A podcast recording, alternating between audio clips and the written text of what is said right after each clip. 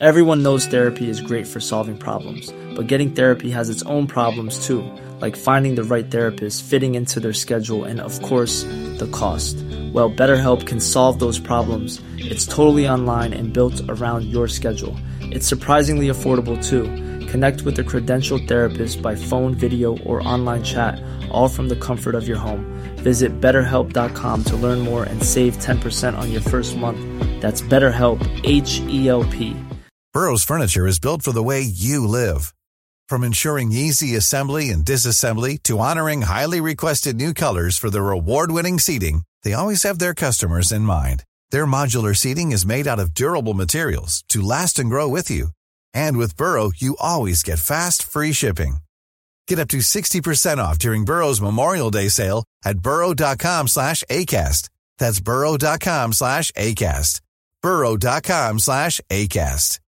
Hey, Dave. Yeah, Randy. Since we founded Bombas, we've always said our socks, underwear, and t-shirts are super soft. Any new ideas? Maybe sublimely soft. Or disgustingly cozy? Wait, what? I got it. Bombas. Absurdly comfortable essentials for yourself And for those facing homelessness. because one purchased equals one donated. Wow, did we just write an ad? Yes. Bombas. Big comfort for everyone. Go to bombas.com slash ACAST and use code ACAST for 20% off your first purchase.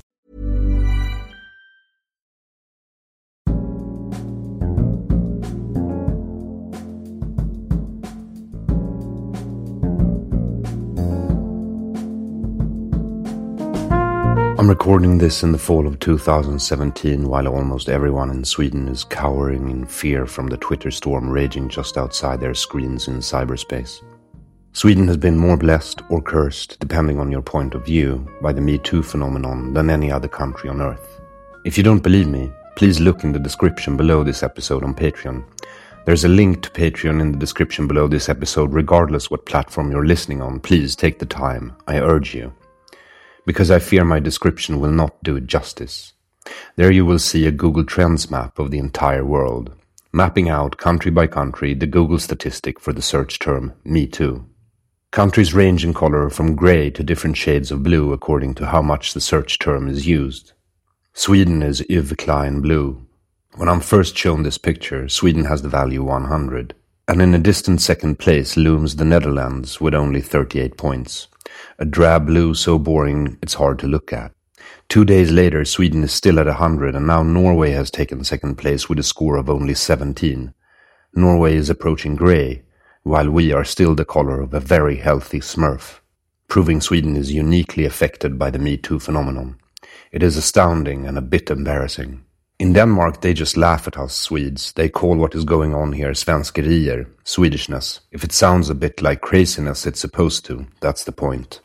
So how come the most feminist country in the world at the same time have the most rapes and sexual harassment? After all, we have a feminist government, according to itself, the first feminist government ever.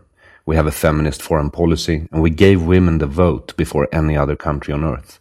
So how can a country that has included gender perspective in school from kindergarten to university and beyond be the most misogynistic? The usual argument for this is the fact that Sweden is the most progressive country in the world might make us a bit more open to talk about things like this, and that we, because of this, have a high reported rate than most other countries who naturally are equally bad or most probably worse. And sure, that could explain some of the phenomenon. But over 650 Swedish singers signed a Me Too petition, over 450 actresses. When the actresses gathered for a large manifestation at the City Run Theatre in Stockholm, members of the royal family was there. As the actresses read confessions of harassment and abuse they had been subjected to in their workplace, it was televised and held in English for the whole world to see. I really hope you watched it. Over 4,500 lawyers have their own petition, which sounds like quite a lot, but I checked the numbers and apparently SACO, an organization for lawyers, says there are 35,000 people working in the sector today, and half of them are female. That's 17,500, and 4,500 of that is just about 25.7%. So maybe we should ask why 74.3% of female lawyers didn't sign the petition. Are roughly 75% of female lawyers pro rape and sexual harassment? And now more than 4,000 journalists have signed their own petition. At public service, that's what we Swedes call our state-owned television and radio channels. The journalist clubs in all branches are calling to workshops where their petition will be read every half hour. Come, read, think, and battle sexism and different forms of harassment with us. Individuals of all genders are welcome. We that arrange this are the club chairmen of SVT, UR, and SR. That's the different branches of TV, educational programming, and radio. And then it goes on. And we would very much want to form a task force to continue to work on this question. Since the 14th of November, the unions are involved, promising to battle sexual harassment business sector by business sector. Apparently, 60% of the young female workers in the industrial sector have been sexually harassed. 60%. At least according to the Metal Workers Union chairperson, Marie Nilsson, an astoundingly high figure, especially to happen on a female boss's watch, one could note. On the 16th of November, the state prosecutor officially recognized the importance of the Me Too campaign for the justice system itself, thus suspending habeas corpus, which, among other things, would guarantee you the right to know what you are accused of and who your accuser is, a fundamental principle in most Western justice system, but rather new to Sweden, I'm afraid though it has been made into Swedish law by the European Convention of Human Rights. It was made into law 1994 colon 1219. Now it's null and void. And sure, there are a few voices that are concerned that this might be creating an informer society. A society where anyone can accuse anyone else of being a rapist or a deviant where lynch justice rules the land reactionaries who don't understand that the moment is finally here, the perfectly equal and just society is just around the corner. All it needs is this little final push. We're doing it to get rid of sexual predators after all, and if that costs a few wrongful accusations, a few people who get fired to never find work again, a few more innocent lives ruined in the process, then so be it. Utopia will have been worth it. But it still doesn't answer the question why Sweden, the most feminist country in the world, is at the same time the country most plagued by hatred against women.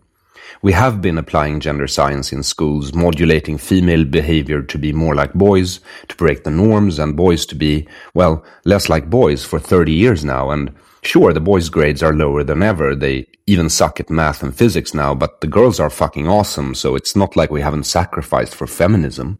We have gender certified the military, the police department, medicine. Don't ask me how, but apparently biology finally came around to the Swedish way of looking at it. And why is it first and foremost women in media and entertainment and law? Powerful women with high education, part of our elites, that seem to have the worst problems. These people, after all, belong to the most privileged group of people that ever lived. And why now? Sweden has, after all, had a real rape epidemic for a few years now, not talked about, not demonstrated against, no hashtags or task forces or group hugs. For decades, women in the suburbs have been complaining of moral police roaming the streets to make sure they cover up and behave like proper women. When a woman in a wheelchair was raped by migrants in a toilet stall in Gotland, and the locals started protesting for justice, the media, the entertainment industry, and the justice system called them a lynch mob and racist. And maybe they were. But what in that case is the difference? I think that it is precisely because of this that we're in our current situation. But I will continue after the talk with Jan, so please continue to listen after our conversation, and I will tell you more about the situation in Sweden. Now, Jan Macvarish. Enjoy. So, uh, we're at uh, Kulturhuset Stockholm. It's the 18th of November 2017, according to the Gregorian calendar. And I'm sitting with Jan Macvarish. Uh, Varish, yes. And uh, you're really an author and you've written a book on neuroparenting. And I mm-hmm. haven't really read it. So, could you just mm-hmm. Please tell me briefly what's yes. what it was about. Well, well, I'm a sociologist who's looked at interpersonal relationships, intimacy, and particularly uh, parenting and parenting culture. So the book uh, was an exploration of how claims about babies' brains have entered into policy in the UK and, and in the US as well, actually. Um, so the idea, the argument is being increasingly made in policy that we now know how children ought to be raised on the basis of new science about the brain. Uh, so the kind of truths emerging from neuroscience, which kind of present us with an absolute, uh, uh, uncontestable version of what parenting ought to be like. Um, but so, it's not like they have a coherent system; they just have random facts. They are, yes, because it's not really something that's put forward by scientists themselves. It's an appropriation of science. So what's being called scientism, um, which is being used by advocacy groups, by particular NGOs, um, by people who would like to receive state funding for implementing particular programs, in particular this idea of early intervention, which is that social welfare or social um, interventions or programs of social support needs to start very, very early in life, preferably pre um, pre-birth, so possibly during pregnancy, so that mothers need to be informed and provided with support to nurture the fetus in particular ways, but also uh, in order to create functioning infant brains. That sounds like some sort of horrible dystopian Aldous Huxley type future and Sweden today. yes, well, it's um, there's lots of people have made parallels with eugenics, which I know Swedes really liked, but um, uh, uh, but it's slightly different. It, it is rather like eugenics in the sense that there's a very strong prevention um, agenda to the whole thing, but I think it's much less coherent than eugenics. Um, eugenics was really in the UK and elsewhere in the US. It was really a, a consensus view of um, of the way human beings were made and how society could be improved. Um, although the UK didn't go as far as other places, or the US or um, Germany or Sweden, in terms of actually implementing policies on the basis of eugenic thinking. But what we have now with uh, what I've called neuroparenting, which is the idea that we have these new truths about how family life ought to be lived, um, is that there's much less direct authoritarian um, intervention to sort of weed out people who are unfit, but there are uh, very strong prescriptions as to what parents ought to do. And what this tends to translate into is the idea that mothers in particular need to be extremely attentive to their infants at all times, including in utero. Hmm. So uh, sounds like they're trying to make everyone into a Jewish mother. well, I think probably even Jewish mothers probably worry less than probably contemporary British or American mothers um, about every aspect of their child's development. Um, but yes, there's an element of that, this kind of cultivation of very, very close, attentive um, behaviour in on the part of mothers, but also fathers as well are now included in this kind of discourse. Um, and what's talked about is the need for parental attunement. So for the parent to, to cultivate an attached relationship with the baby, which is said to be necessary for brain development, um, the parent needs to be extremely attuned to the baby's emotional states. And if they're not, if they're out of step with those and fail to respond quickly enough, then, then it's not just that the child will be unhappy in the moment, it's that there will be future damage caused to the, um, the child's brain, which will inhibit their development uh, in the longer term. This is some new form of biological moralism, then? Yes. Could you say that? Yes. Yes, because I only read a review about it mm-hmm. uh, online before I got here. Mm-hmm. And I came to Kulturhuset because you were just in a Me Too debate. Mm-hmm. And uh, I missed it, unfortunately, because mm-hmm. I was doing another mm-hmm. interview. But how come you're invited to a debate about the Me Too phenomenon mm-hmm. when you're writing about neuroparenting? Well, it, I've, I've spoken over the years and written uh, about uh, interpersonal relationships and intimacy. My PhD was looking at single women and uh, the kind of growing phenomenon of people living by themselves. So I've always been really interested in what are the barriers to us actually achieving uh, satisfactory or happy relationships with one another, including raising children. Um, so I'm, I've always been interested in that, and that's something that I've spoken about and written about over the years.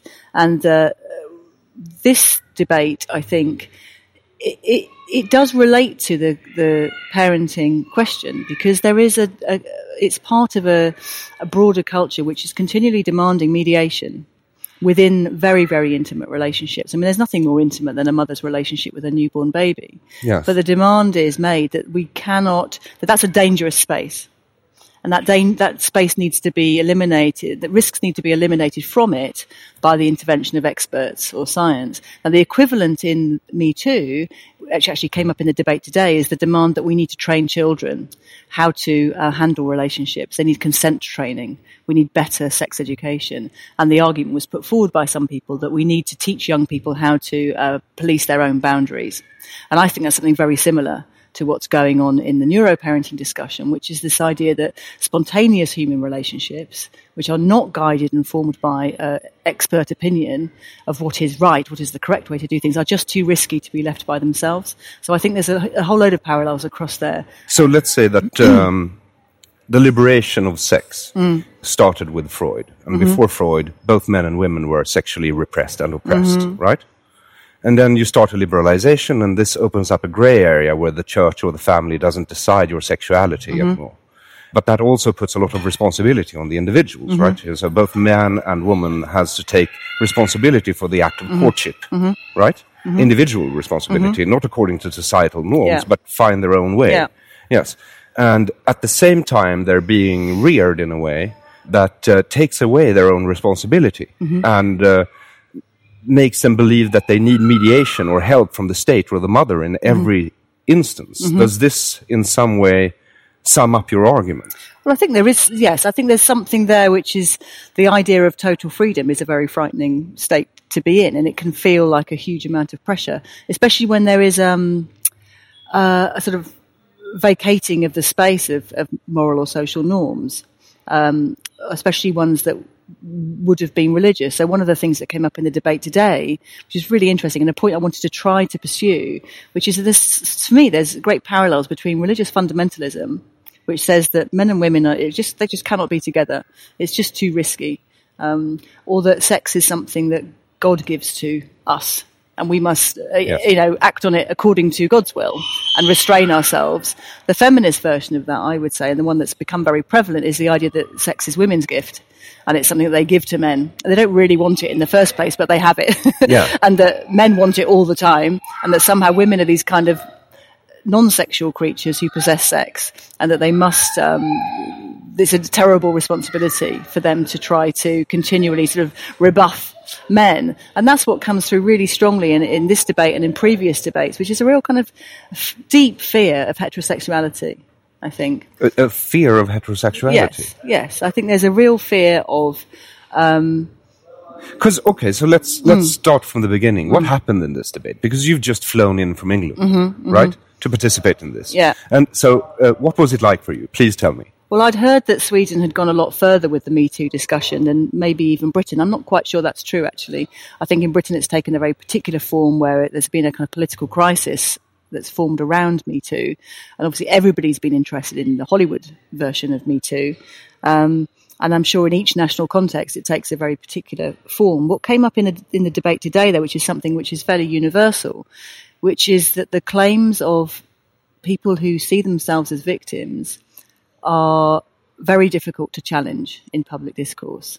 And so I was on a panel with Cissi Wallins, who's Cissi Wallin, yeah. Cissi Wallin, who's very well known here as far as I understand it, and was She uh, certainly is. Okay, I, I had done, I didn't know. So, um, but I'd read a bit about her beforehand. Who spoke as a survivor, as she called herself, of um, of a you know what sounds a dreadful thing if it happened of, of being drugged and raped, and it then failing to have police action, which you know is a is a big problem and would need to be investigated. Um, but she also said that she uh, didn't like the fact that the Me Too movement had been denigrated as being a witch hunt because she said, I am a witch and I am on the hunt. Now, I suggested that's the complete misunderstanding of what a witch hunt is, which is what witch hunts were, was that it was other people defining who the witches were and the, the witches that were hunted. So I think there's a, there's an idea of, the, of this sort of well, a legitimization of vengeance for this idea that there's somehow this war going on. And she actually spoke about um, a war on women. Yes. And I think it's, I think this is such a curious worldview. Because if, if we were, if men are at war with women, then how can we sit in a room with them and have a debate, which we just did? So I think there's a huge amount of, of hyperbole, exaggeration, and disingenuousness in the way this uh, discussion is, is played out. And um, But this is uh, this is how you perceived the situation when you came in. This is you Yeah. in the panel after half an hour, or Well, this was the yeah the initial comments that were made, and then uh, Marta, whose surname you'll have to fill in for me, who's from Norway, who has a problem. She uh, is she thinks that uh, the Me Too campaign is a high point of radical feminism. She said, or revolutionary feminism. She thinks it's absolutely fantastic, but has reservations about the naming of men. Um, without there being some kind of legal process, and so she, unlike uh, Cissi, she does think that there's a there's a need for some kind of restraint in that respect. But nevertheless, she thinks it's um, something very positive. But she also raised concerns about it there being a, an element of public cleansing going on, which was really interesting because she spoke before me, and cleansing was exactly the word that I was going to use. And so, um, I what comes through very strongly, I think, from the other speakers, including the man who spoke, whose name was Jonathan Rollins, who's an American comedian but lives in Sweden. He spoke about um, his own awakening. That's the word he used, and that uh, that all men have had the experience of going too far on a first date, um, and that he was then awoken to his own behaviour. I'm not quite sure by what. Um, which led him to then try to act differently so that he wasn't part of what he called rape culture. And he then at the end spoke about the, trying to raise his son so that he did not also contribute to rape culture. And it's an, and that we need sex education to help us police the boundaries and to understand that no means no. Um, and so what comes through from the panel is is this really very fundamentalist view of sexual relationships being this dreadful toxic space where terrible things happen and people are destroyed. But it's spoken about in sort of light t- terms because if it's really the case, there should be direct action now on the street, and we shouldn't be sitting in a room together. Well, and it's you're describing odd. it very interestingly because I consider I consider this to be part of the state religion in Sweden, Mm-hmm. the secular state religion that took Christianity's place after Mm-hmm. they exterminated Christianity here between the well, let's just say 1945 and 1978 Mm. for some reason, and then uh, yeah, so they do really believe, and this has been government policy as well throughout all levels of education, uh, Yeah. from kindergarten to university, and in every government department. Uh, it's uh, the gender science because it's a science here in Sweden. It's not uh, gender studies as it is in England. It's gender science. It's it's in our army instructions for soldiers, police, medical medical care. And what's the belief here that's being? What's the primary Well, belief? the basic belief is that you know there's no biological difference between men and women, but Mm-hmm. uh, men are biologically inherently toxic, and women are biologically inherently good. Yeah. Uh, they are constantly uh, victims, and the men are always the perpetrators. And this is um, well, uh, basically state law now. Well, I thought it was. Um, I see. I tried to counter what I knew was probably going to be the way the argument would go, which was with personal anecdotes. And I know that Cissi is there because of her personal anecdotes. And I weighed up: uh, should I also take that approach? Because what's happened since Harvey Weinstein and you know, the last few last month or so is that I think every woman probably has reflected on things that they'd actually forgotten about, and then thought, hmm, you know, how do I interpret that? And I came up just quite quickly with five things, five incidents since I was uh, seventeen, um, and I thought, I wonder if I can actually uh, uh, challenge me to by saying you can interpret all of these things in a completely different way. And the consequences of interpret them dif- interpreting them differently is that you have to act differently and that you create a different version of womanhood and human relationships through that. So one of the examples I started with was that when I was 17, a friend of mine was raped and murdered. Now, the man who did that was arrested, found, arrested, tried, served his time in prison. I think he may well be released now.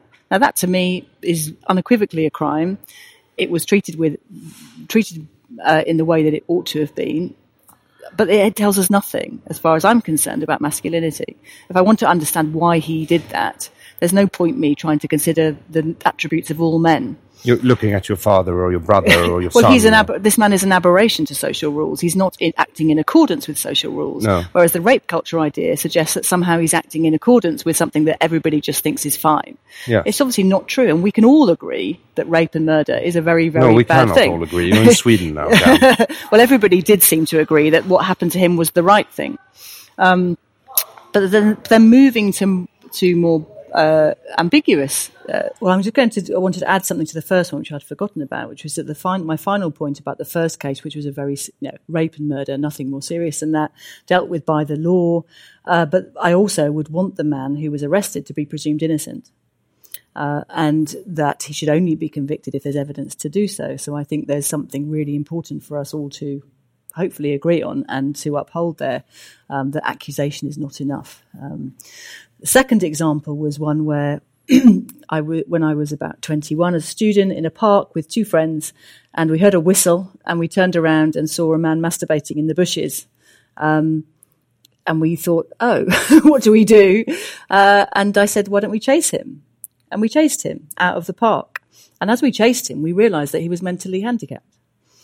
So, which completely transformed the situation. And I, so my argument from that is that Me Too is useless in that scenario because Me Too would say, I froze. yes. I do nothing. I'm too terrified. What I'll do is I'll tweet about it afterwards. You're incapable as an individual Yeah. to take action. Yeah. And actually, I was with two other women. If I was by myself, I might not, but I probably would still have shouted and sworn and probably chased. Um, not because I'm a superhero, but just because that always seems to me that is an option. you cannot start from, you have to make a judgment, and maybe sometimes it's not safe to do that. But you're having to make a judgment very quickly in that scenario. And there is no need to assume that the only option is passivity. Um, and it, when we realized that he was mentally handicapped, the responsibility was then on us to decide how we act, what we did ne- next. Do we go to the police so that he doesn't do that to a little girl? Because we are women, we're not children. You know, we can take that responsibility. Do we act so that he doesn't get beaten up by other men because they discover him doing that to a little girl? Do we report him to the police that his parents, I'm assuming he lived with, could get some help to try to restrain his behavior because he needed to restrain his behavior? And so my argument is that, you know, when we always have scope for action, and sometimes we can decide to not act and do something later, but we have to assume that there is there are choices to be made in those scenarios, and that when you act, you transform the meaning of the situation. So it's very evident by the end of it that we certainly weren't victims. We laughed about it with our male and female friends, but also were concerned. with what- Ridiculing the mentally handicapped.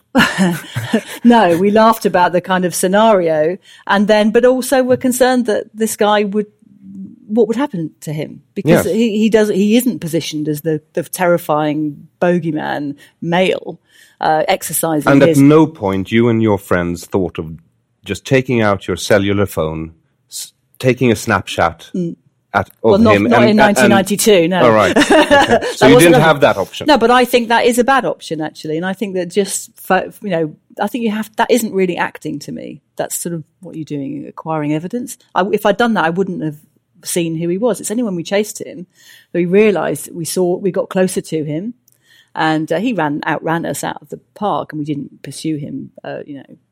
To then beat him up or anything, but we realised in the way he was running and the way he looked that there was a problem Yeah. with him. With him, um, and so it just transforms the situation. And when you act, that's what happens.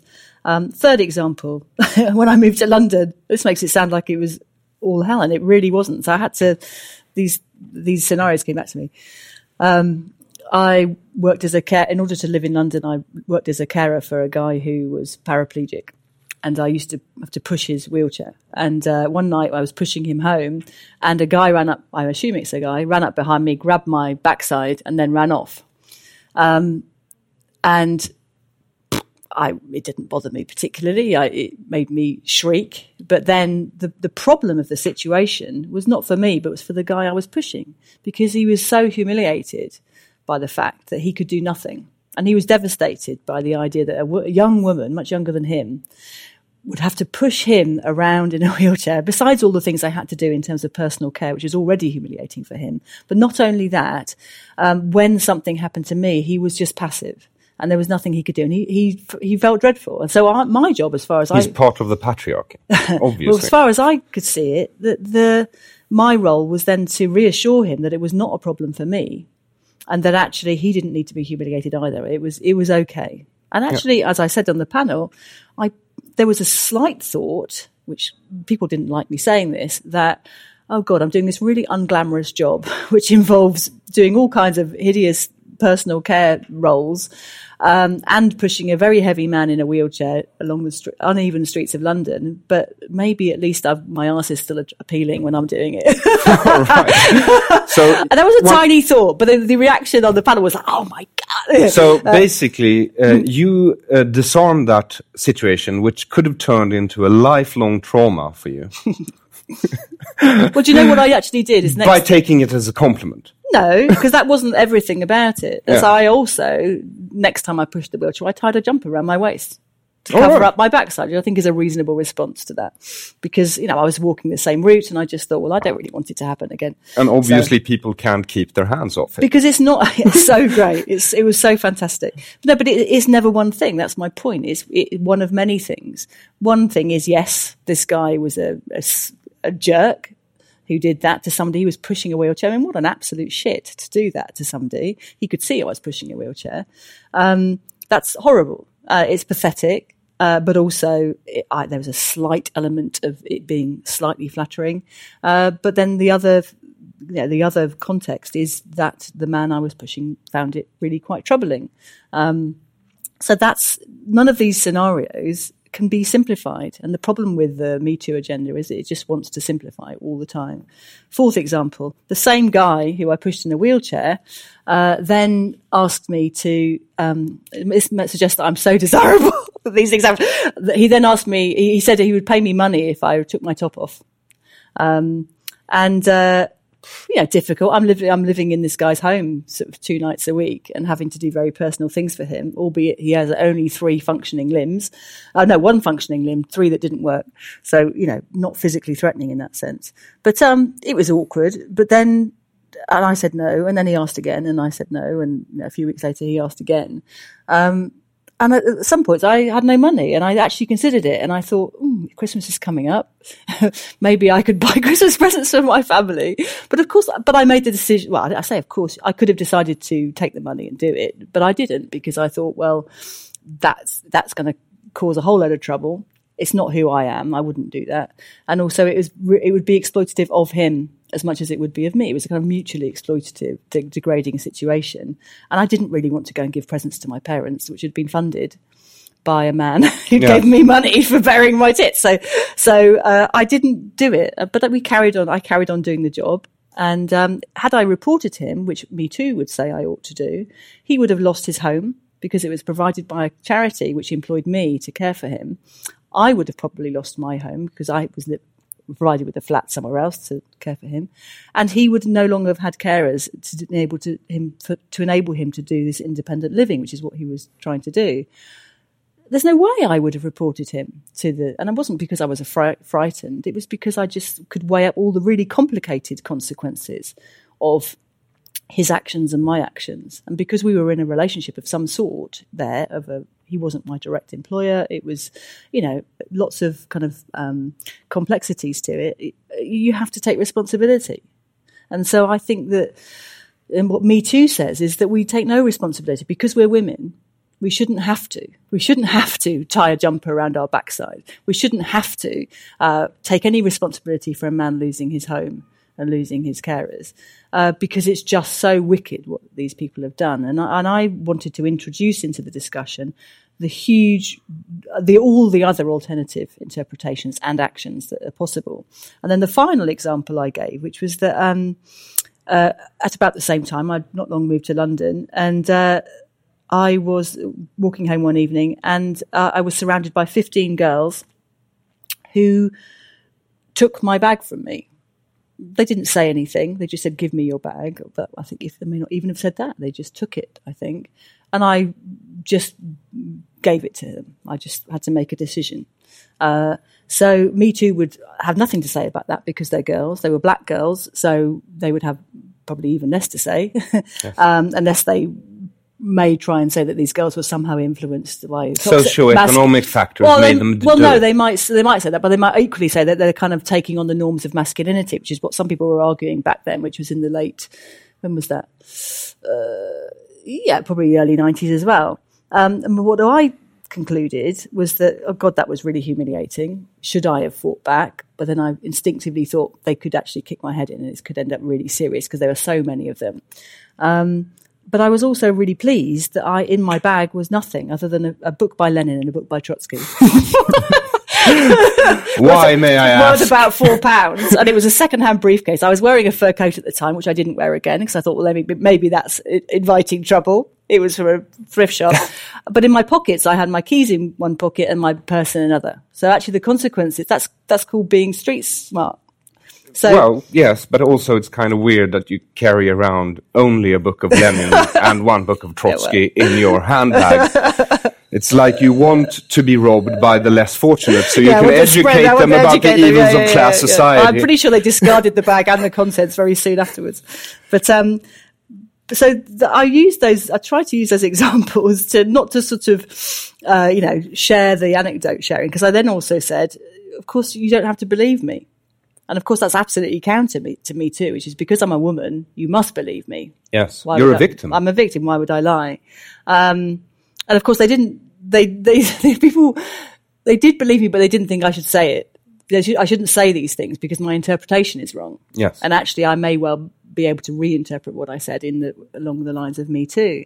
But I don't think they should believe me. Why should they just take my word for this? I'm, I've no doubt that my memories are not accurate, and I've no doubt I've excluded loads of other examples that would not fit my the narrative I chose to take. Um, so I think that all of those examples tell us nothing about men or masculinity, um, which is what Me Too would say they do. Um, the men, most of the men, apart from the women, were breaking already agreed rules. Yes. You don't ask a young woman who's 20 years younger than you to, to remove her jumper and pay her money. I mean, who thinks that's normal moral behaviour? Nobody thinks that's that's acceptable. Um, he didn't think it was acceptable, which is why he was really ashamed of what he did. Um, and uh, so they're already breaking rules that we've already established, and some of them are illegal and some of them are not. They're just social But codes according to me too, they're all illegal. they sh- they should all be illegal. Yes, and probably yeah, they should all be made illegal, possibly, um, but certainly they should all be acted upon in, one way, which is to report to the world, to expose and report. Um, I don't think they necessarily think the police will get involved in all of these things unless they're extremely naive as to what the police have time to do. Um, but the other thing uh, that I was trying to challenge was this the Me Too version, which is that uh, we're not victims, we're survivors. They say, well, we're victims, but also we're not victims. We're su- su- survivors. And I think in those scenarios, the only scenario where I was actually really under threat was with the 15 girls. That, because if I had taken a different course of action, I think I probably could have been quite seriously injured. But I don't think I survived that. It didn't happen. the No. violence didn't happen. Um, so, but what they're saying, what Me Too says, is that we are brave, bec- and you should celebrate the fact that I'm speaking about something that happened to me. Um, and I, th- my, I'm not a feminist actually, and but when I was, I would never have thought that feminism was about um, just being celebrated for something that happened to you. It was about having the freedom to exercise uh, your freedom to act in the world. And I think what the Me Too agenda does is to say to women, the world is not the place for you. Yeah, you have no agency. Public space, well, public space and public space is too risky for you. It's not changed enough yet. So, you know, really think twice. Um, and although what it's, it sounds like what they're saying is, you know, the public space needs to be transformed along the lines actually of the kind of restrictions that are already applied in workplaces and on college campuses. They want everywhere to, to be governed by those kinds of rules. Um, I know it's so strange because for strong- me, mm. feminism was you know strong, independent, self-sufficient. yeah. Yeah, Well, what they would say now is that's all very well for you, well, not you, me. Yes. That's all very well for me. I'm just that kind of woman. Well, I'm I wasn't ju- that just that kind of woman. Uh, I made a decision, and a book that was really influential to me in the um, when I was a student was a book by Katie Roiphe, the American writer, called The Morning After, and she spotted uh, way back then that there was a real problem on camp on the university campuses in America with the Reclaim the Night marches and a, a kind of big a huge increase in the idea of date rape. and what she spotted was that compared to her mother's generation of feminists, there was this new version of womanhood that was coming to the fore, which was this idea that we are just victims, that rape is everywhere, that as a woman you're really yeah, you're more likely to be raped than find a husband. This kind these kind of stats that came out um, from American feminism. Um, and that had a huge impact on me. And I really um, felt, I thought, I didn't like the way that feminism was going in the um, late 80s, 1990s. So on campus, the main activity of the Women's Committee was to hand out rape alarms on a very, very safe university campus. That's all they did, really, and then talk about tampons, I think, the rest of the time, about not being biodegradable. Uh, it was utterly depressing. and not that I was particularly drawn towards feminist politics, but they are biodegradable. They just don't have a long enough time span. it's not something I've ever spent any time thinking about, but obviously you have. Um, I have. but they, um, but I just, I, it had no appeal as anything, you know, politically engaging. Um, and uh, the, in fact, the critique of, of what feminism had become was something I was much more interested in than, than anything else. And since then, I've never said to my said that I am a feminist because to me, the and the morning after the title, it refers to how you feel the morning after you've had yeah. random sex. Yes, so it's about the kind of reinterpretation of your experience once you experience a degree of regret. And with the feminist uh, uh, sort of mantra of men are always in control, uh, if you regret, if the woman regrets a sexual encounter, the only explanation for that feeling of regret is that she must have been forced to do the thing she did the night before. Uh, whereas, but that's horrible. Well, it's there. That's that is the idea at the moment, isn't it? That's that's the idea behind. That means you can do whatever you want, and you can always blame someone else for your actions. Well, there was a, some really interesting examples that came up from the audience today. Um, eventually, so initially, you know, the audience was much more against me and on the side of me too. But actually, as, the, as it progressed, you could feel that the space opened up for there to be some kind of. Um, I, but maybe men were empowered in the audience to speak. uh, empowerment was the word of the session. But the um, so one man said, "Well, I um, a woman finished a relationship with me, and she then accused me of all kinds of terrible behaviour, and I had to go through hell to prove my innocence." Uh, and another young young man spoke towards the end, which was a fantastic contribution, which really again raised lots of other questions. Where he said that when he was twelve, he was accused by an aunt of touching his cousin, sexually touching his cousin, um, which he didn't do, but it, it created a huge schism in the family. And actually, I think if that was in the UK, there would have been social services and possibly police involvement. In America, there would be even more serious consequences. There's some horrendous um, there would have to be a wedding, at least in Alabama. No, there would be. He would be in prison. Yes. So Lenore Skenazy writes about this, in, who writes uh, blogs as free range parenting. Would a child go so, to prison for that in yes. the United States? So one of the I saw her speak recently at the Battle of Ideas in London, and one of the examples she gave was exactly this scenario where a boy. It wasn't a false accusation. He did actually touch his sister's genitals, but I think he was 11 at the time, and the sister was seven or eight. Uh, and he was he is still in his now in his twenties. He's still subject to. Uh, he, he, he had to go to a young offenders uh, institution. He's on the sex offenders register, um, and even though he's reconciled with his sister, he's not allowed to be in the presence of any child. Um, and he's been put back into prison consistently because he's he has breached certain conditions, like for example going to dinner his family, and then a young a, a teenager turns up who who actually turns out to be under 17, where nobody knew that they were. So the, this is where you we end up. We we can end up in these kinds of places, and actually we're already there. So it, Me Too is not the cause of this. You know, no. Me Too is part of a much it's longer a process. It's a symptom, but it also does accelerate things, I think. And um, but the, the, the other thing that's come through, and it's come through throughout the, the discussion today, is this idea that you can't say that. So my version, my interpretation of my events was really said to be illegitimate. So somebody said, uh, so um, someone on the panel, someone, on someone... The, someone on the panel. So Cissi, really?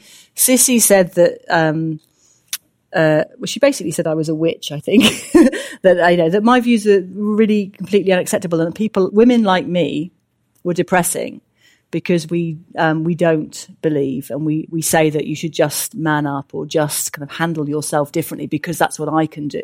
That really isn't what I'm saying. I'm not saying that all women can always be, take control of situations, but I'm saying that you have to aspire to that and actually give yourself some options.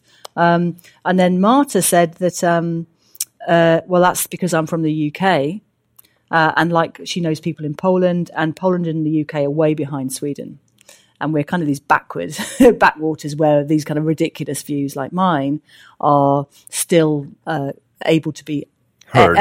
To be aired and heard, but in Sweden that's not the case. So the implication being that I just shouldn't say what I'm I'm saying. That's why we flew you in. Yeah, um, and so it's you can see the the closing down, uh, and uh, you know with a real fervor of um, of any possibility of having a rational discussion and you know and to try to say well actually I do agree that sexual violence is a problem but what the hell do we do about it? Which things can we do something about? And which things if we try to involve the law in solving them we actually make things intolerable because we just take away the freedom that women fought for.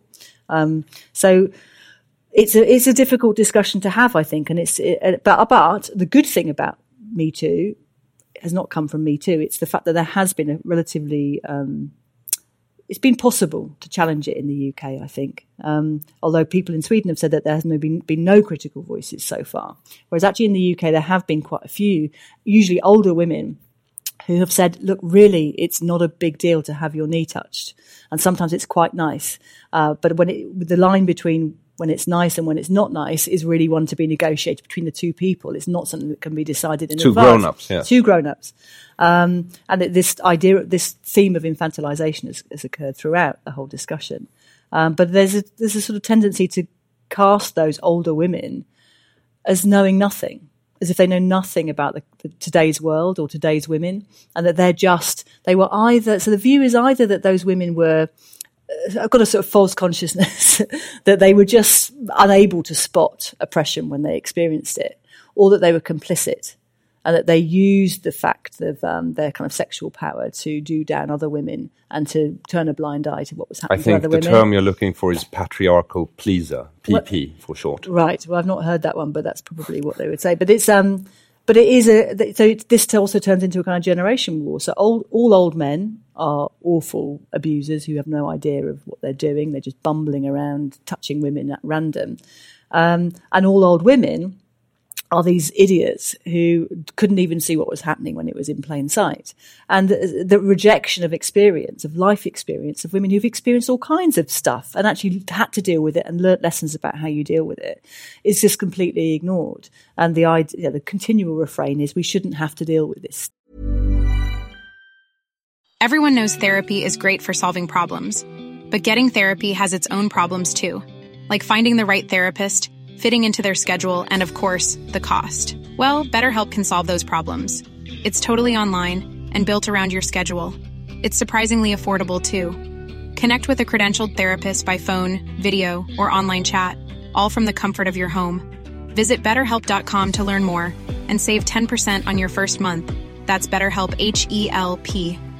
I'm Sandra, and I'm just the professional your small business was looking for. But you didn't hire me because you didn't use LinkedIn jobs. LinkedIn has professionals you can't find anywhere else, including those who aren't actively looking for a new job but might be open to the perfect role, like me.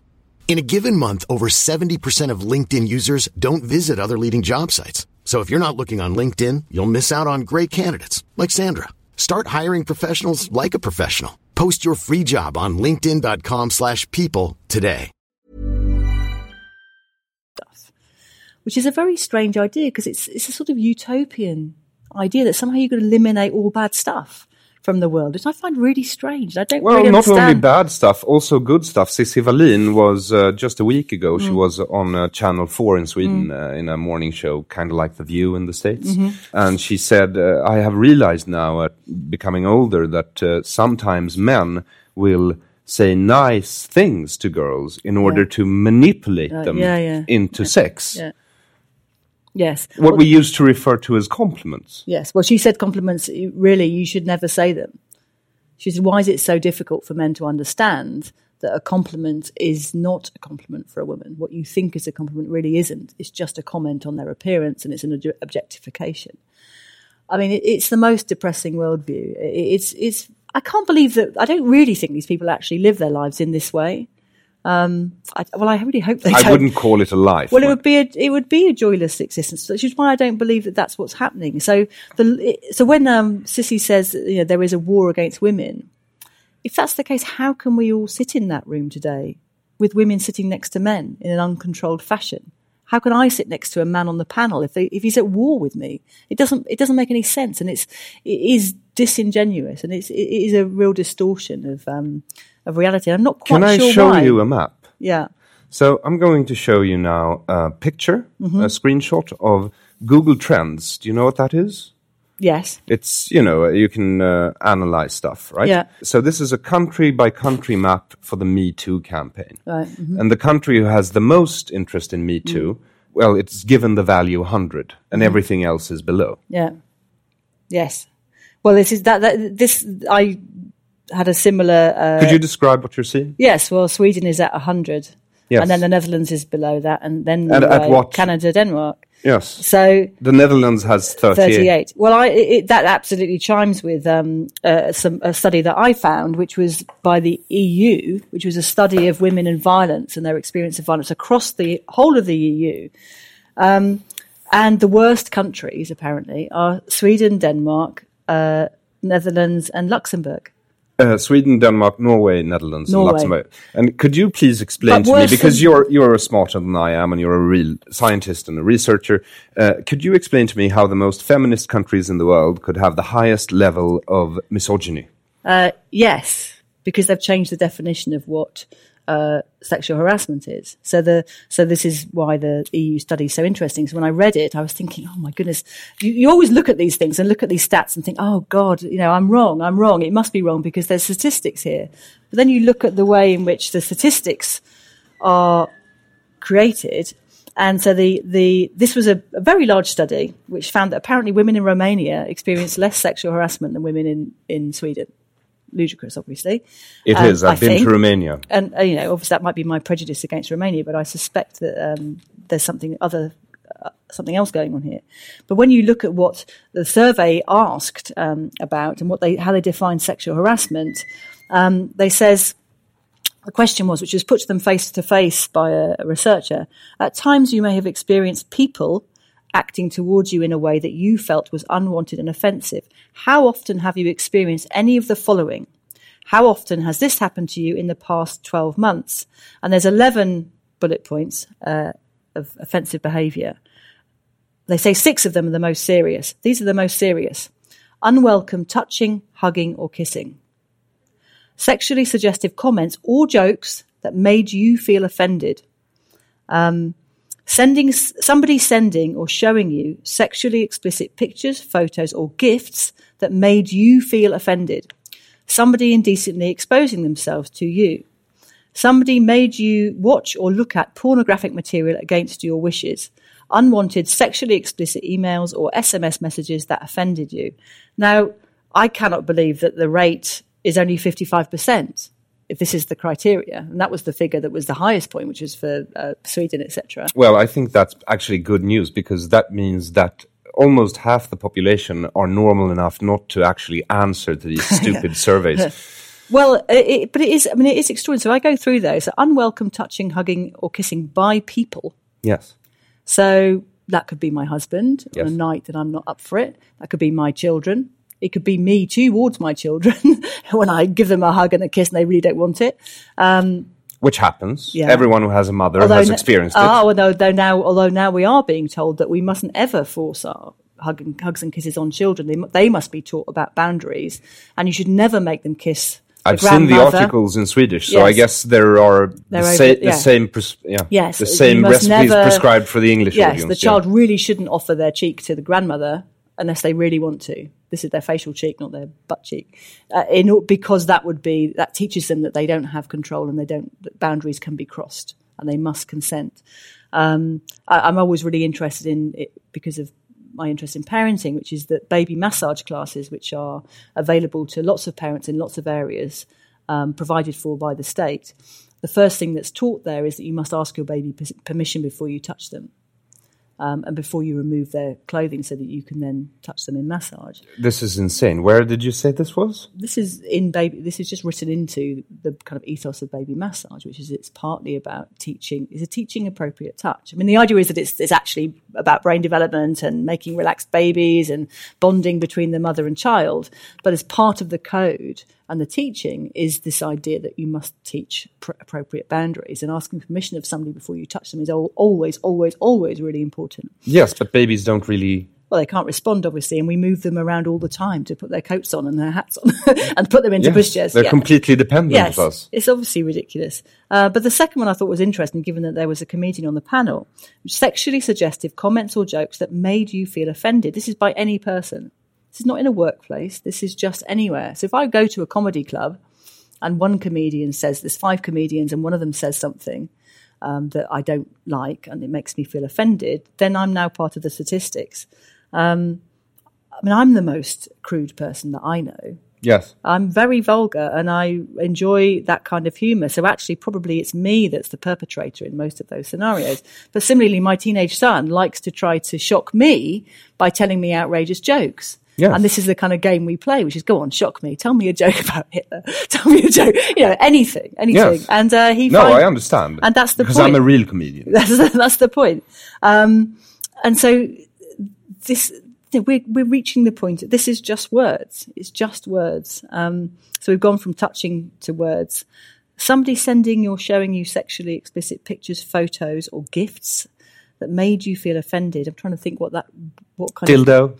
Well, yeah, fine. I might not want that in my workplace, but I, I know somebody who works in architecture, and um, it's not a particularly macho culture where she works, and she's done extremely well as a woman, and really doesn't think there's been any barriers to her progress. Um, but at their Christmas party, they have to give each other presents, and one of her gifts a few years ago, I think, was an apron which had stockings and suspenders on it.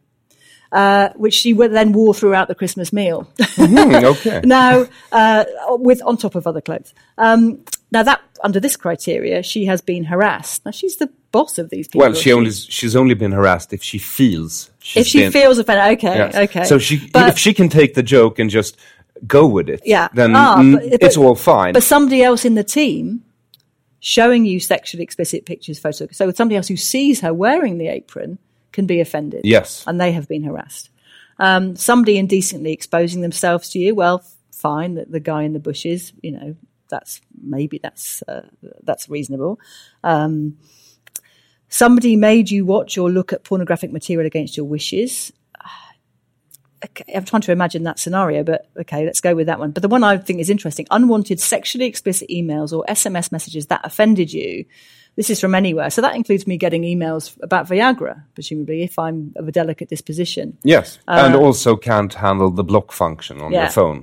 And it also, yeah, certainly everybody I know that's that's using Tinder or any kind of dating app, this is this is what tends to happen. You put yourself out there, and before you know it, you've got a cock shot Yes. coming into and your then you use the block function. Yeah. So Yes. what do you then conclude from that? Is that you'd have to say that it's just impossible to be a human being with other human beings, um, and these are the most serious. Yes. According to this, so everybody, I, I'm really surprised it's only 55 percent, uh, but I'm not surprised that when uh, But do, do you do you now, when you've seen the picture and you found that study, do you understand more about the reaction you got from the audience when you? Oh yeah, I was not surprised by the reaction, uh, but but panelists more than the audience actually, because I think the audience was, as time went on, the audience some very very interesting things came through, and um, Well, the leaders have a very strong interest of you not speaking out here. Well, it's um, yeah, I mean it's it's an interesting one because apparently um, when the debate was organised. Some people found it quite hard to think that there would be any negative reaction to Me Too, that there could Yes. be any criticism. Why would anybody object to this? And I think I've I've had lots of conversations with people in the preceding weeks. Of, of I've sort of sought out conversations with people of different ages, um, and everybody agrees actually that it is a good thing if women don't have to stay silent because they, they don't have to feel embarrassed or ashamed that these things happen. It's not their shame, and I think that's that's Fair. right. Okay, fine. Uh, but then, then they, most people have also said, but I think it's gone too far. And I'm really worried that knee touching, which was the kind of infamous example in the UK of an MP who has alleged to have touched a journalist on the knee, or maybe not. She said it could have been the tablecloth of the table.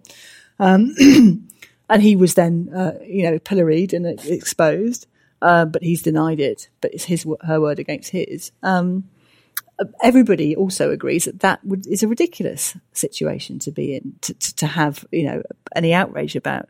Um, and I think that what's what's interesting as well about Sweden is that one of the one of the people accused is a woman.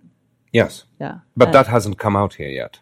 Uh, but she's not But- been but- named. but- but- no, but- but it is that the fact that She- people know that she is a woman. Peop- don't they? well, some people know that she Okay. a woman if they have, you know, um, Well, I on- read about online it. skills. Well, I read no, I read about it on the internet that Really? a, that one of the accusations is against a yes, woman. well, patriarchy can take any shape or form. Well, it's yes, but that's uh, this is what's interesting is who gets scooped up because it is just sexual puritanism, isn't it? Yes. So on the the somebody raised the question from the audience about what I thought about the dodgy dossier, which was this spreadsheet that was being passed amongst parliamentary researchers, which exposed supposedly you know aberrant um, sexual behaviour by members of parliament, and people some people on the list were women One of them was a woman who's very high up in the Conservative Party who was having a relationship. She was single. She was having a relationship with another single member of parliament. And this was on the list. Yes. Um, Very gay- inappropriate. Gay men.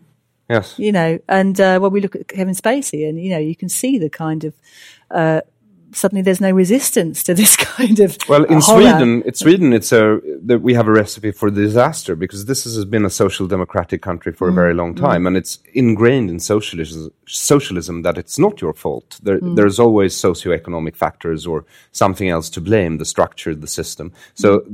Away with personal responsibility, and then when third wave feminism comes in and says you're always a victim, then you have a recipe for true disaster, especially when the state decides to teach this from kindergarten and upwards and make, make classes in gender science, not studies, science, mandatory in every university course. Regardless of what you read, you have to have a gender perspective on mm, things. Mm. So what they have created here is a situation where we have a sect that encompasses maybe 25, 30% of the country, mostly in mm. the young generations, and how to deprogram them, I don't know. hmm Well, I think the only thing you can do is um, is really continue to create spaces for the other versions to come through, which is what I was trying to do today, was to give the alternative version. And because what they say is, well, we don't need to bother about that. We've already moved on. We've moved on and you're just left behind. You're the dinosaurs, which is what's been said about men and about these older women who say, look, we handled this at the time. It was okay. It wasn't okay, but I could deal with it. It wasn't destroying of my very being. They don't, none of them are saying it was okay for a guy to grab my uh, when I'm trying to write a newspaper article. None of them said it's okay for a guy to keep pestering me for dates and then threaten my job when I don't accept. None of them said it was okay to do that or that it was appropriate. What they said was that I, I dealt with it. Yes. Um, and then what this uh, what this undoes is any sense that a that the individual can deal with it, but also that the individual can join together with other individuals and do something about it. Because I think that's the only solution really. Is you have to be able to talk to other men and women and assume that they will agree with you and they won't condone this guy, and they people won't. Nobody's going to say, "Oh yeah, I think it was really great that that woman got raped and murdered." I mean, who's ever said that? I mean, apart from somebody on Twitter who's probably just trying to shock. Uh, but the this idea of a, a sort of pernicious, well, not even pernicious, absolutely ostentatious rape culture, which is the idea that's been put out put out there, and people just talk about now. Students of mine will talk about rape culture, misogyny, patriarchy. They didn't used to talk in those terms. They would blame everything on the media Yes. and now they blame patriarchy or misogyny or rape culture. And um, I don't think they, I don't think they've really thought about it enough to really hold it that dear. So I think it can be overturned relatively easily. Actually, which is why it's worth challenging whenever you possibly can. But, you think um, so? yeah. Even here in Sweden? well, I don't know enough about Sweden, but I, I, I certainly I think in the UK it's yes, there are the zealots, and you won't change their minds, but you have to always assume there's an audience, and that by challenging the zealot, you then give license to other people to actually make their own challenges, even if it's just in their own heads. Yes. Uh, and I think you have to continually question and to um, and to en- to engage, engage, engage, and to to, not give up on that. Uh, that, that that they somehow accept their view that we've already gone that gone that far because we haven't. It's an open question, actually. I think it's. Um, I think in the UK there's there's a lot of discussion now about well, do we really want wolf whistling to be seen as a crime, which is what's happening in uh, one uh, English city. what, what do you mean, wolf whistling? Like whistling after women in the Um, Yeah. street? Okay, so that that yeah. they want to make that into a It crime. has been made into a, a oh, it hate- is a crime, into- but not on a national level. It's like No, some no. municipal. Yeah, yeah. Um, All right. And whereas I've spoken to lots of women over the last uh, couple of weeks who've said, I actually quite like it. and you speak to anyone my age, nearly 50, and you, and people sort of say, oh, it doesn't happen anymore. And actually I go running uh, three times a week with a friend of mine and sometimes we get a, a beep on a horn.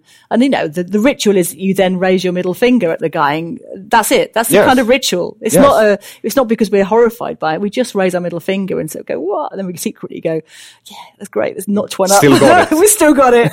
Yeah. She's younger than me, so I think it's probably her, not me. But the, um, it's that, but the, the, the ritual is to raise your middle finger. That's what you do. You don't assume he's going to come and rape you. You just think he's a jerk. You know, Yeah. why would you do that? But okay, he did it, so I do this, and that's my response. And then you run on. you don't kind of uh, go on Me Too on Twitter and say this guy beeped his horn. It's part of everyday sexism. It's all men are terrible. Because what I didn't say was at the very, very opening remarks in the debate, was that men are creeps. This is what uh, I think it was. I can't remember whether it was the comedian. I think it was the comedian uh, Jonathan Rollins whose his opening remarks was, "Well, we all know men are creeps." Well, no. Oh, from time to time, but not all the time. Well, no, not even no. That dep- depends on how you define What does it mean creep. a creep? I mean, what does a creep mean? Well, sometimes I have dirty thoughts, and Well, sometimes so do I. Yes. I'm not a creep. I'm just a human being, you know, with a range of thoughts in my head. So the idea that somehow that the the very that just having sexual thoughts is somehow is dirty. I mean, this is what's being said here. It's dirty, isn't Yeah. it? And it must be driven out. It, it's just you know intolerable. This horrible human thing of sexuality is just a dreadful thing, and it's alien to women. And uh, it should be alien to men, or at least we need to somehow rigidly control it. I think so. Yeah. So let's see. We've talked for 55 minutes. I want to thank you, Jan, for taking your time. Thank you very much. And I hope I can uh, interview you again if the need arises. Yeah, well, I'll, I'll take that into consideration. I'll weigh it up and I'll have to you. reassess your behaviour first. Thank you. Thank you for listening to Jan Macvarish on deconstructive criticism. Links to all of Jan Macvarish's tips, articles, and books can be found in the description below the episode on Patreon. A link to Patreon can be found on whatever app you're using. Now, sex is the driving force and the most dangerous drive in human nature. Almost everything we do is subconsciously done for procreation. Basically, we're all horny animals. It is not pretty. We want it to be pretty, which is why we invented romance to make it look pretty, but it's not. Before Freud, human sexuality was frowned upon. Both male and female had to hide their sexual urges, deny that they were sexual beings, which wasn't very healthy either and not much fun. Freud's theories helped, for lack of better words, to liberalize sex, from being shameful and base to something to be enjoyed and celebrated. Hooray! No longer was it the priests or your family that decided who you should have sex with, but you. You got to decide for yourself. Now, the only way this could work was that everyone saw themselves as an individual and took personal responsibility for their actions. Not that it really matters. Every advancement, every attempt at friendship or love, in every culture, in every time, is always a sort of negotiation. I like you, do you like me? Can I give you something? Can I touch you there? Can I put this fist here? You know. Never more so than in the Western world from Freud and on. Ever since the sexual liberation, it is incumbent on every individual, regardless of gender or sexuality, to take responsibility for their own actions and to listen and to apologize if necessary. And if you really love someone, it will probably become necessary as you get to know each other better. The thing is, it is a huge grey area. Some things you thought you'd like, you won't. And some things you thought you'd hate, you might end up craving the most like molded cheese. But if you make mistakes, take it with the person you wronged, if it's not too serious. It is only children who always need grown-ups to intervene, and grown-ups who wants the state to intervene in their sex lives, well, let's just say I will reserve my judgment. The hippie cry from 1968 for free sex was something else. That was not free sex. They wanted to free sex from responsibility, which was doomed to failure. As I told you, the human sex drive is a dangerous animal. It has to be well trained or kept on a leash. What Me Too and the new definitions of what constitutes sexual harassment does is a direct attack on free sexuality, or like one of my female friends called it, life. It's an attack on life. Because that's what that grey area is the things that aren't black or white, where disappointment and hurt and shame lies, but also excitement, creativity, and novelty. I have been watching this movement since I first encountered it in my early twenties. It made me wary because of its clear totalitarian ideology. I have reported on it and studied it as part of my profession. And they all believe in this triangle, like most conspiracy theorists, where everything is connected. At the bottom of the triangle is inappropriate jokes, sexist slurs, unconscious but norm reinforcing behavior. And at the top is rape and murder. It's all part of the same structure, so if I laugh at a rape joke in Stockholm, then Cassandra gets raped in Syria by some sort of if a butterfly flutters its wings in China, there's a hurricane in Brazil type logic. Just in this campaign, I've seen one of the movement's leaders say on national TV that it's important that we view an unwelcome text message or joke as the same as rape because it creates the same feeling in what she calls the victim, which is relativizing rape like hell. And she got to do it without the host asking a single critical question on state television found, funded by citizens. And like all extreme and or utopian movements, I'm not surprised that it has turned out like this. When we talk about extremists of other sorts, like white supremacists, we know that we need a defection program in place.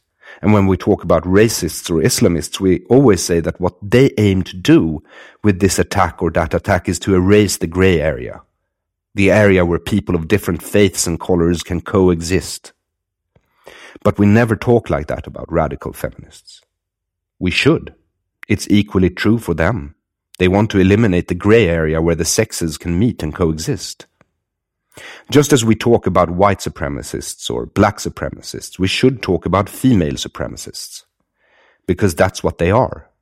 Extremists. Or in this case, sextremists. After applying gender science on school children for nearly 30 years, all we have to show for it is the second highest grade gap between genders in the world. Finland beats us again, but apart from that, we're like number two, right? So, and we have 12% of boys are diagnosed with ADHD, 6% of the girls. Suicide is at an all time high. Gender science, a political ideology masquerading as science, telling women that they are all powerless, fragile, childlike, victims, and all men are rapists, at the same time that it states that there are no biological difference between the sexes at all. Under the auspice of gender science, academic freedom is suspended, and friends and government agencies have been given orders to report sexual harassment. What I mean by that is that the departments have to find people to report. Otherwise, they run the risk of being accused of not dealing with the problem. What is happening is creating an environment where you have to find proof of sexual harassment, otherwise, you are part of the problem. If you can't find a witch, then you are the witch. My personal favorite recorded mass hysteria was the laughter epidemic of Tanganyika. It happened in 1962 in what is today Tanzania. It broke out in the village of Kashasha.